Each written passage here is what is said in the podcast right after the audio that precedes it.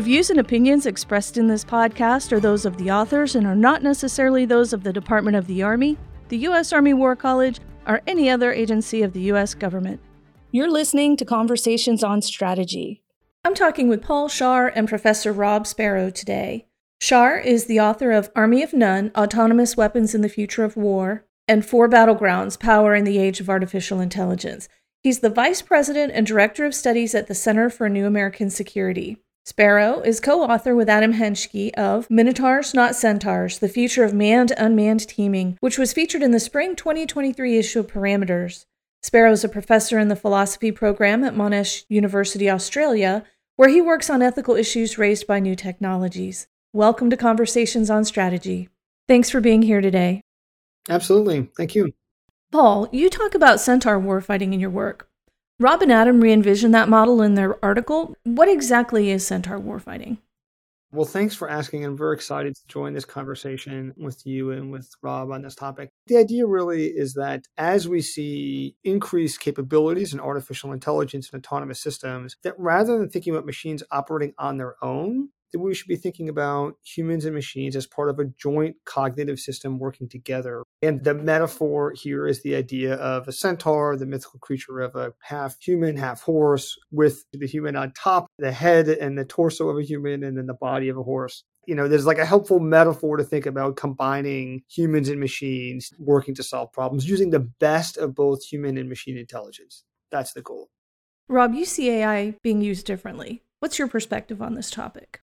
So I think it's absolutely right to be talking about human-machine or manned-unmanned teaming. I do think that we will see teams of artificial intelligences, robots and human beings working and fighting together in the future. I'm less confident that the human being will always be in charge. And I think the image of the centaur is kind of reassuring to people working in the military because it says, look, you'll get to do the things that you love and think are most important. You'll get to be in charge and you'll get the robots to do the grunt work.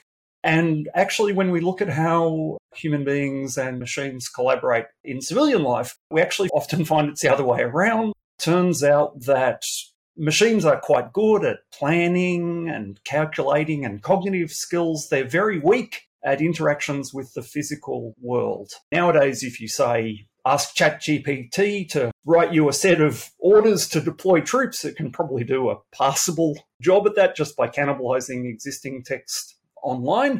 But if you want a machine to go over there and empty that waste paper basket, the robot simply can't do it. So I think the future of manned-unmanned teaming might actually be computers with A I systems issuing orders, or maybe advice that has the moral force of orders, are two teams of human beings. Adam and I have proffered the image of the Minotaur, which was the mythical creature with the head of a bull and the body of a man, as an alternative to the centaur when we're thinking about the future of manned-unmanned teaming. Paul, do you care to respond? I think it's a great paper, and I would encourage people to check it out. Minotaurs, Not Centaurs. And it's a really compelling image. Maybe the humans aren't on top. Maybe the humans are on the bottom, and we have this other creature that's making the decisions, and we're just the body taking the actions. Kind of creepy, the idea of maybe we're headed towards this world of minotaurs instead, and we're just doing the bidding of the machines. You know, a few years ago, I think a lot of people envisioned the type of tasks that A I would be offloading would be low-skilled tasks, particularly for physical labor. So a lot of the concern was like, autonomous systems are going to put truck drivers out of work. Turns out maneuvering things in the physical world is really hard for machines. And in fact, we've seen with progress in large language models in just the last few years, ChatGPT or the newest version G P T four, that they're quite good at lower level skills of cognitive labor so that they can do a lot of the tasks that maybe an intern might do in a white collar job environment. And they're passable. As he's pointing out, ask a robot to throw out a trash basket for you, to make a pot of coffee. It's not any good at doing that. But if you said, hey, write a short essay about human machine teaming in the military environment, it's not that bad. And that's pretty wild. And I think sometimes these models have been criticized by people as, well, they're just sort of like shuffling words around. It's not. It's doing more than that. Some of the outputs are just garbage, but some of them, it's clear that the model does understand to some extent. It's always dicey using anthropomorphic terms, but understand the prompts that you're giving it, what you're asking it to do, and can generate output that's useful. And sometimes it's vague, but so are people sometimes. And I think that this vision of, hey, are we headed towards this world of a Minotaur kind of teaming environment is a good concern to raise, because presumably that's not what we want. So then how do we ensure that humans are in charge at the kinds of decisions that we want humans to be responsible for? How do we be intentional about using A I and autonomy, particularly in the military environment?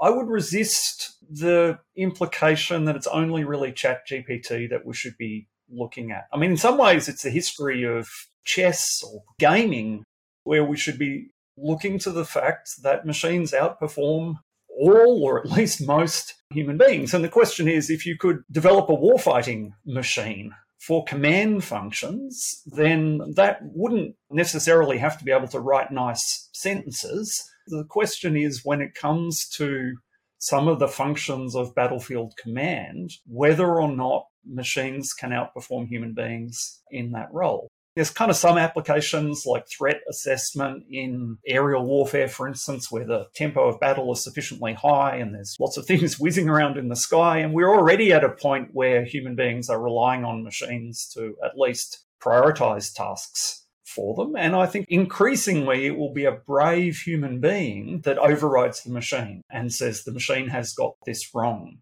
We don't need to be looking at explicit hierarchies or acknowledged hierarchies either. We need to look at how these systems operate in practice. And because of what's called automation bias, which is the tendency of human beings to defer to machines once their performance reaches a certain point, yeah, I think we're looking at a future where machines may be effectively carrying out key cognitive tasks.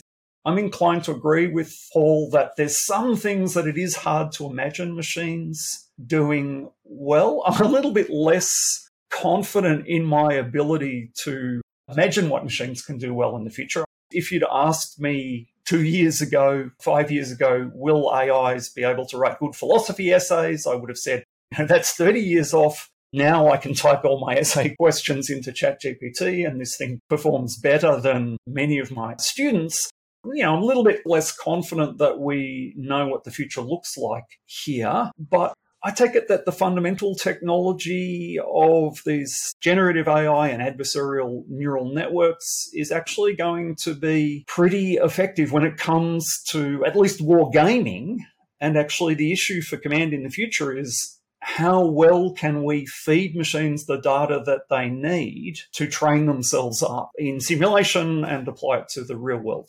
I worry about how we'll know these things are reliable enough to move forward, but there's some pretty powerful dynamics in this area where people may effectively be forced to adopt A I command in response to either what the enemy is doing or what they think the enemy is doing. So not just the latest technology, there's a whole set of technologies here and a whole set of dynamics that I think should undercut our confidence that human beings will always be in charge.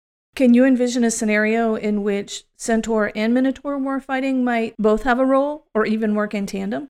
I don't think it's all going to be Centaurs, but I don't think it'll all be Minotaurs. And in some ways, this is a matter of the scale of analysis. If you think about something like Uber, you know, people had this vision of the future of robot taxis. I would get into the robot taxi, and as the human being, I would be in charge of what the machine does. In fact, what we have now is human beings being told by an algorithm where to drive. Even if I were getting into a robot taxi and telling it where to go, for the moment, there'd be a human being in charge of the robot taxi company. And I think at some level, human beings will remain in charge of war as much as human beings are ever in charge of world historical events. But I think for lots of people who are fighting in the future, it'll feel as though they're being ordered around by machines. People will be receiving feeds of various sorts. It'll be a very alienating experience. And I think in some contexts, they genuinely will be effectively being ordered around by an A I. Interesting things to think about here is how even an autonomous weapon system which is something that Paul and I have both been concerned about, actually relies on a whole lot of human beings. And so at one level, you hope that a human being is setting the parameters of operations of the autonomous weapon system. But at another level, everyone is just following this thing around and serving its needs. You know, it returns to base and human beings refuel and maintain it and rearm it. Everyone has to respond to what it does in combat. Even with something like a purportedly autonomous weapons system, zoom out a bit and what you see is a human is a machine making a core set of warfighting decisions and a whole lot of human beings scurrying around serving the machine. Zoom out more, you hope that there's a human being in charge. Now, depends a little bit on how good real-world wargaming by machines gets. And that's not something I have a vast amount of access to. How effective A I is in wargaming, Paul may well know more about that. But at that level, if you really had a general officer that was a machine, or even staff taking advice from wargamers, from wargames, then I think most of the military would end up being a Minotaur rather than a Centaur. It's not just ChatGPT and G P T four, not just large language models. We have seen, as you pointed out, really amazing progress because a whole set of games, chess, poker, computer games like Starcraft two and Dota two. At human level, there's sometimes superhuman performance at these games. What they're really doing is functions that militaries might think of as situational awareness and command and control. Oftentimes when we think about the use of A I or autonomy in a military context, people tend to think about robotics, which has value because you can take a person out of a platform and then maybe make the platform more maneuverable or faster or more stealthy or smaller or more attritable or something else. In these games, the A I agents have access to the same units as the humans do. The A I playing chess has access to the same chess pieces as the humans do. What's different is the information processing and decision making. So it's the command and control that's different. And it's not just that these A I systems are better. They actually play differently than humans in a whole variety of ways. And so it points to some of these advantages in a wartime context. Obviously, real world is a lot more complicated than a chess or a Go board game. And there's just a lot more possibilities and a lot more clever, nefarious things that an adversary can do in the real world. I think we're going to continue to see progress. I totally agree with Rob. Nobody really could say where this is going. I mean, I've been working on these issues for a long time. I continue to be surprised. I have been particularly surprised in the last year, eighteen, twenty-four months, with some of the progress. G P T four has human-level performance on a whole range of cognitive tasks, the S A T, the G R E, the bar exam. It doesn't do everything that humans can do, but it's pretty impressive. You know, I think it's hard to say where things are going going forward, but I do think a core question that we're going to grapple with in society, in the military and in other contexts, is what tasks should be done by a human and which ones by a machine. And in some cases, the answer to that will be based simply on which one performs better. And there's some things where you really just care about accuracy and reliability. And if the machine does a better job, if it's a safer driver, then we could save lives and maybe we should hand over those tasks to machines once machines get there. But there's lots of other things, particularly in the military context, that touch on more fundamental ethical issues, and Rob touches on many of these in the paper, where we also want to ask the question, are there certain tasks that only humans should do, not because the machines cannot do them, but because they should not do them for some reason? Are there some things that require uniquely human judgment, and why is that? And I think that these are going to be difficult things to grapple with going forward. These metaphors can be helpful. Thinking about, is it a centaur? Is the human really on top making decisions? Is it more like a minotaur? This algorithm is making decisions and humans are running around just doing stuff. We don't even know why. Garry Kasparov talked about in a recent wonderful book on chess called Game Changer about AlphaZero, the A I chess playing agent. He talks about how after he lost to I B M's Deep Blue in the nineties, Kasparov created this field of human-machine teaming in chess, of free play chess, or what's sometimes been called centaur chess, where this idea of centaur warfighting really comes from. And there was a period of time where the best chess players were human-machine teams, and it was better than having humans playing alone or even chess engines playing by themselves. That is no longer the case. The A I systems are now so good at chess that the human does not add any value in chess. The human just gets in the way.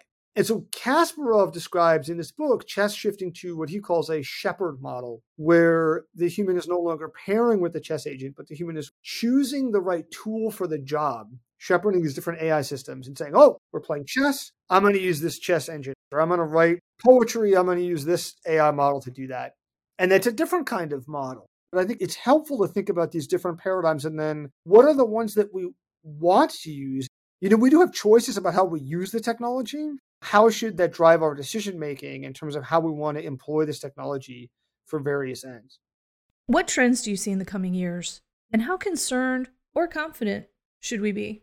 I think we should be very concerned about maintaining human control over these new technologies. Not necessarily the kind of super intelligent A I is going to eat us all questions that some of my colleagues are concerned about. But in practice, how much are we exercising what we think of as our core human capacities in our daily roles, both in civilian life, but also in military life? And how much are we just becoming servants of machines? How can we try to shape the powerful dynamics driving in that direction? And that's the sort of game theoretic nature of conflict, or the fact that at some level you really want to win a battle or a war, makes it especially hard to carve out space for the kind of moral concerns that both Paul and I think should be central to this debate. Because if your strategic adversary just says, look, we're all in for A I command, and it turns out that that is actually uh, very effective on the battlefield, then it's going to be hard to say, hang on a moment, that's really dehumanizing. We don't like just following the orders of machines. It's really important to be having this conversation. It needs to happen at a global level, at multiple levels. One thing that hasn't come up in our conversation is how I think the performance of machines will actually differ in different domains. The performance of robots in particular. So something like war in outer space, it's all going to be robots. Even undersea warfare, that strikes me, at least the command functions are likely to be all onboard computer systems, or again, war undersea is not just about platforms undersea, but the things that are lurking in the water are probably going to be controlled by computers. What would it be like to be the mechanic on an undersea platform? You know, there's someone whose job it is to grease the engines and reload the torpedoes, but actually all the combat decisions on the submarine are being made by an onboard computer. That would be a really miserable role, to be the sort of one or two people in this tin can under the ocean where the onboard computer is choosing what to engage and when. Aerial combat, again, I think probably manned fighters have limited future. My guess is that the sort of manned aircraft are probably not too many more generations left of those. But infantry combat, I find that really hard to imagine being handed over to robots for a long time because of how difficult the physical environment is. That's just to say this story looks a bit different depending upon where you're thinking about combat taking place. I do think the metaphors matter. I mean, if you're going to sell A I to highly trained professionals, what you don't do is say, look, here's a machine that is better than you at your job. It's going to do all the things you love and put you out of work. No one turns up and says that. Everybody turns up to the conference and says, look, I've got this great machine and it's going to do all the routine work and you can concentrate on things that you love. That's a sales pitch. And I don't think that we should be taken in by that. You want people to start talking about A I, take it seriously. And if you go to them saying, look, this thing's just going to wipe out your profession, that's a pretty short conversation. But if you take seriously the idea that human beings are always going to be in charge, that also forecloses certain conversations that we need to be having. And the other thing here is how these systems reconfigure social and political relations by stealth. I'm sure there are people in the military now who are using ChatGPT or G P T four for routine correspondence, which includes things that's actually quite important. So even if the bureaucracy said, look, no A I, if people start to rely on it in their daily practice, it'll seep into the bureaucracy. I mean, in some ways, these systems, they're technocratic through and through. And so they appeal to a certain sort of bureaucracy, and a certain sort of society loves the idea that all we need is good engineers, and then all hard choices will be made by machines and we can absolve ourselves of responsibility.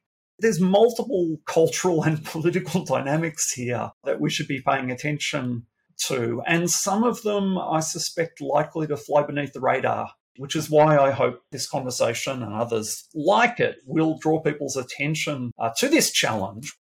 One of the really interesting questions in my mind, and I'd be interested in your thoughts on this, Rob, is how do we balance this tension between efficacy of decision-making and where do we want humans to sit in terms of the proper role? And I think it's particularly acute in a military context. When I hear the term Minotaur warfighting, I think, like, ooh, that does not sound like a good thing.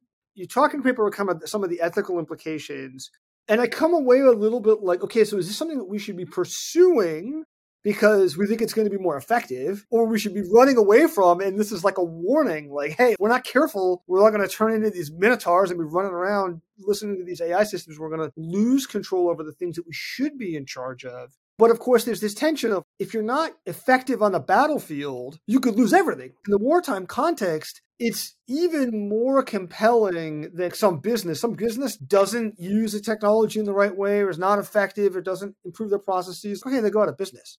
If a country does not invest in their national defense, they could cease to exist as a nation. And so how do we balance some of these needs? Are there some things that we should be keeping in mind as the technology is progressing and we're sort of looking at these choices of, do we use the system in this way or that way to kind of help guide these decisions?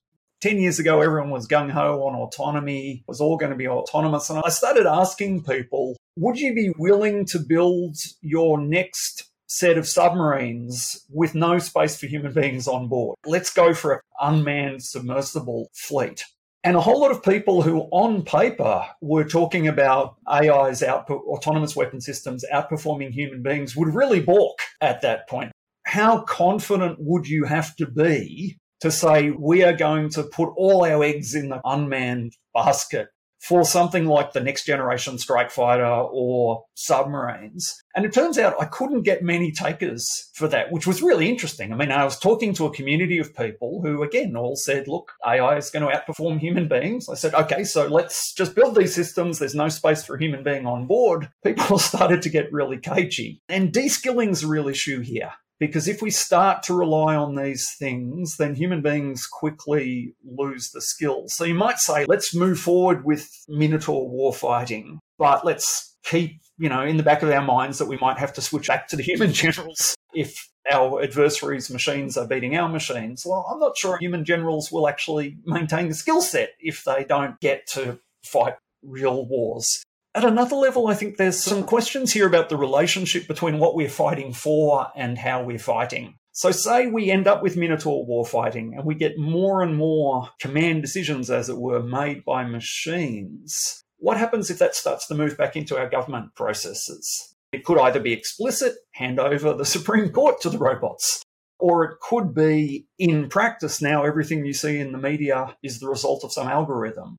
So at one level, I do think we need to take seriously these sorts of concerns about what human beings are doing and what decision human beings are making, because the point of victory will be for human beings to lead their lives. Now, all of that said, any given battle, it's going to be hard to avoid the thought that the machines are going to be better than us, and so we should hand over to them in order to win that battle. Yeah, I think this question of adoption is such a really interesting one, because like we've been talking about human agency in these tasks, you know, flying a plane or being in the infantry or, you know, a general making decisions. But there also is human agency in this question of, do you use the technology in this way? And we can see in lots of examples of A I technology today, like facial recognition, for example. There are many different paradigms for how we're seeing facial recognition used. For example, it's used very differently in China today than in the United States. Different regulatory environment, different societal adoption. That's a choice that society or the government, whoever the powers that be, have. There's a question of performance, and that's always, I think, a challenge that militaries have with any new technology is, when is it good enough that you go all in on the adoption, right? When are there airplanes good enough that you then reorient your naval forces around carrier aviation? And that's a difficult call to make. And if you go too early, you can make mistakes. If you go too late, you can make mistakes. And I think that's one challenge. It'll be interesting, I think, to see how militaries approach these things. My observation has been so far, militaries have moved fairly slowly, certainly much, much slower than what we've seen out in the civilian sector, where if you look at the rhetoric coming out of the Defense Department, they talk about A I a lot. And then if you look at what they're actually doing, it's not very much. It's pretty thin. In fact, former Secretary of Defense Mark Esper, when he was the secretary, he had testified and said that A I was his number one priority. But it's not. When you look at what the Defense Department is spending money on, it's not even close. It's about one percent of the D O D budget. So it's a pretty tiny fraction. It's not even in the top ten priorities. So that, I think, is interesting because it drives choices. And historically, you can see that particularly things that are relevant to identity, that becomes a big factor in how militaries adopt a technology, whether it's cavalry officers looking at the tank or when the Navy was transitioning from sail to steam. That was pushback because sailors climbed the mast and worked the rigging. They weren't down in the engine room turning wrenches. That wasn't what sailors did. And one of the interesting things to me is how these identities, in some cases, can be so powerful to a military service that they even outlast that task itself. We still call the people on ships sailors. They're not actually climbing the mast and working the rigging, but they're not actually sailors. But we call them that. And so how militaries adopt these technologies, I think, is very much an open question with a lot of significance, both from a military effectiveness standpoint and from an ethical standpoint. One of the things that's super interesting to me is, you know, we're talking about some of these games like A I performance in chess and Go and computer games. And what's interesting is that I think some of the attributes that are valued in games might be different than what the military values. So in gaming environments, like in computer games like Starcraft and Dota two, one of the things that computers are very, very good at is operating with greater speed and precision than humans. So they're very good at what's termed the microplay, basically the tactics of maneuvering these little artificial units around on this simulated battlefield. They're effectively invincible in small unit tactics. So if you let the A I systems play unconstrained, the A I units can dodge enemy fire. They're basically invincible. You have to dumb the A I systems down then to play against humans, because when these companies like OpenAI or DeepMind are training these A I agents, they're not training them to do that. That's actually easy. They're trying to train them to do the longer term planning that humans are doing and processing information and making higher level strategic decisions. And so they dumb down the speed in which the A I systems are operating. And you do get some really interesting higher level strategic decision making from these A I systems. So, for example, in chess and Go, the A I systems have come up with new opening moves, in some cases that humans don't really fully understand, like why this is a good tactic. Sometimes they'll be able to make moves that humans don't fully understand why they're valuable until further into the game. And then they can see, oh, that move had a really important change in the position on the board that turned out to be really valuable. And so you can imagine militaries viewing these advantages quite differently, that something that was fast, that's the kind of thing that militaries could see value in. Okay, it's quick, quick reaction times, um, something that has higher precision, they could see value in. Something where it's going to do something spooky and weird, and I don't really understand why it's doing it, but in the long run, it'll be valuable. I could see militaries not be excited about it at all and really hesitant. These are really interesting questions that militaries don't have to grapple with and that have all of these important strategic and ethical implications going forward. Do you have any final thoughts you'd like to share before we go? I kind of think that people will be really quick to adopt technologies that save their lives, uh, for instance. Situational awareness, threat assessment, I think that is going to be adopted quite quickly. Targeting systems, I think, will be adopted. We can take out an enemy weapon or platform more quickly because we've handed over targeting to an A I. I think that stuff will be adopted quite quickly. I think it's going to depend where in the institution one is. I'm a big fan of looking at people's incentive structures. You know, take seriously what people say, but you should always keep in the back of the mind, what would someone like you say? It's a very hard space to be confident in. But I just encourage people not to just talk to the people like them, but to uh, take seriously what people lower down the hierarchy think, how what how they're experiencing things. That question that Paul raised about, do you go early in the hope of getting a decisive advantage, or do you go late because you want to be conservative? Those are sens- sensible thoughts. As Paul said, it's still quite early days for military A I. People should be, as they are, paying a close attention to what's happening in Ukraine at the moment, where, as I understand it, there is some targeting now being done by algorithms, and keep talking about it. Paul, last word to you, sir. Thank you, Stephanie and Rob, for a great conversation, and Rob, for just a really interesting and thoughtful paper. and really provocative. I think the issues that we've been talking about are just really going to be difficult ones for the defense community to struggle with going forward in terms of what are the tasks that should be done by humans versus machines. I do think there's a lot of really challenging ethical issues. Oftentimes, ethical issues end up getting kind of short shrift because it's like, well, who cares if we're all going to be Minotaurs as long as it works? I think it's worth pointing out that some of these issues get to the core of professional ethics. The context for war is a particular one, and we have rules for conduct in war, the law of war, that kind of write down what we think our appropriate behavior is. But there are also interesting questions about military professional ethics of, like, you know, decisions about the use of force, for example, are the essence of the military profession. What are those things that we want military professionals to be in charge of, that we want them to be responsible for? You know, some of the most conservative people I've ever spoken to in these issues of autonomy are the military professionals themselves, who don't want to give up the tasks that they're doing. And sometimes I think for reasons that are good and make sense, and sometimes for reasons that I think are a little bit stubborn and pig-headed. Paul and Stephanie, I know you said uh, last word, Paul, uh, so I want to interrupt now rather than at the end. I think it's worth asking, why would someone join the military in the future? Part of the problem here is recruitment problem. If you say you're going to be fodder for the machines, why would people line up for that? You know, that question about military culture is absolutely uh, spot on, but it matters to the effectiveness of the force as well, because you can't get people to take on the role.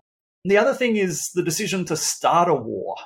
I mean, or even to start a conflict, for instance. That's something that we shouldn't hand over to the machines. But the same logic that is driving towards battlefield command is driving towards making decisions about first strikes, for instance. And that's one thing we should resist, is that some A I system says, now's the time to strike. For me, that's a hard line. You don't start a war on the basis of the choice of a machine. So just to, some examples, I think, to illustrate the points that Paul was making. Sorry, Paul. Not at all. All good points. I think these are going to be the challenging questions going forward, and I think there's going to be um, difficult issues ahead to grapple with when we think about how to employ these technologies in a way that's effective, that keep humans in charge and responsible for these kinds of decisions in war.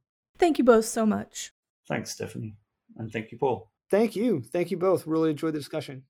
Listeners, you can find the Genesis article at press.armywarcollege.edu slash parameters. Look for volume fifty-three. Issue one.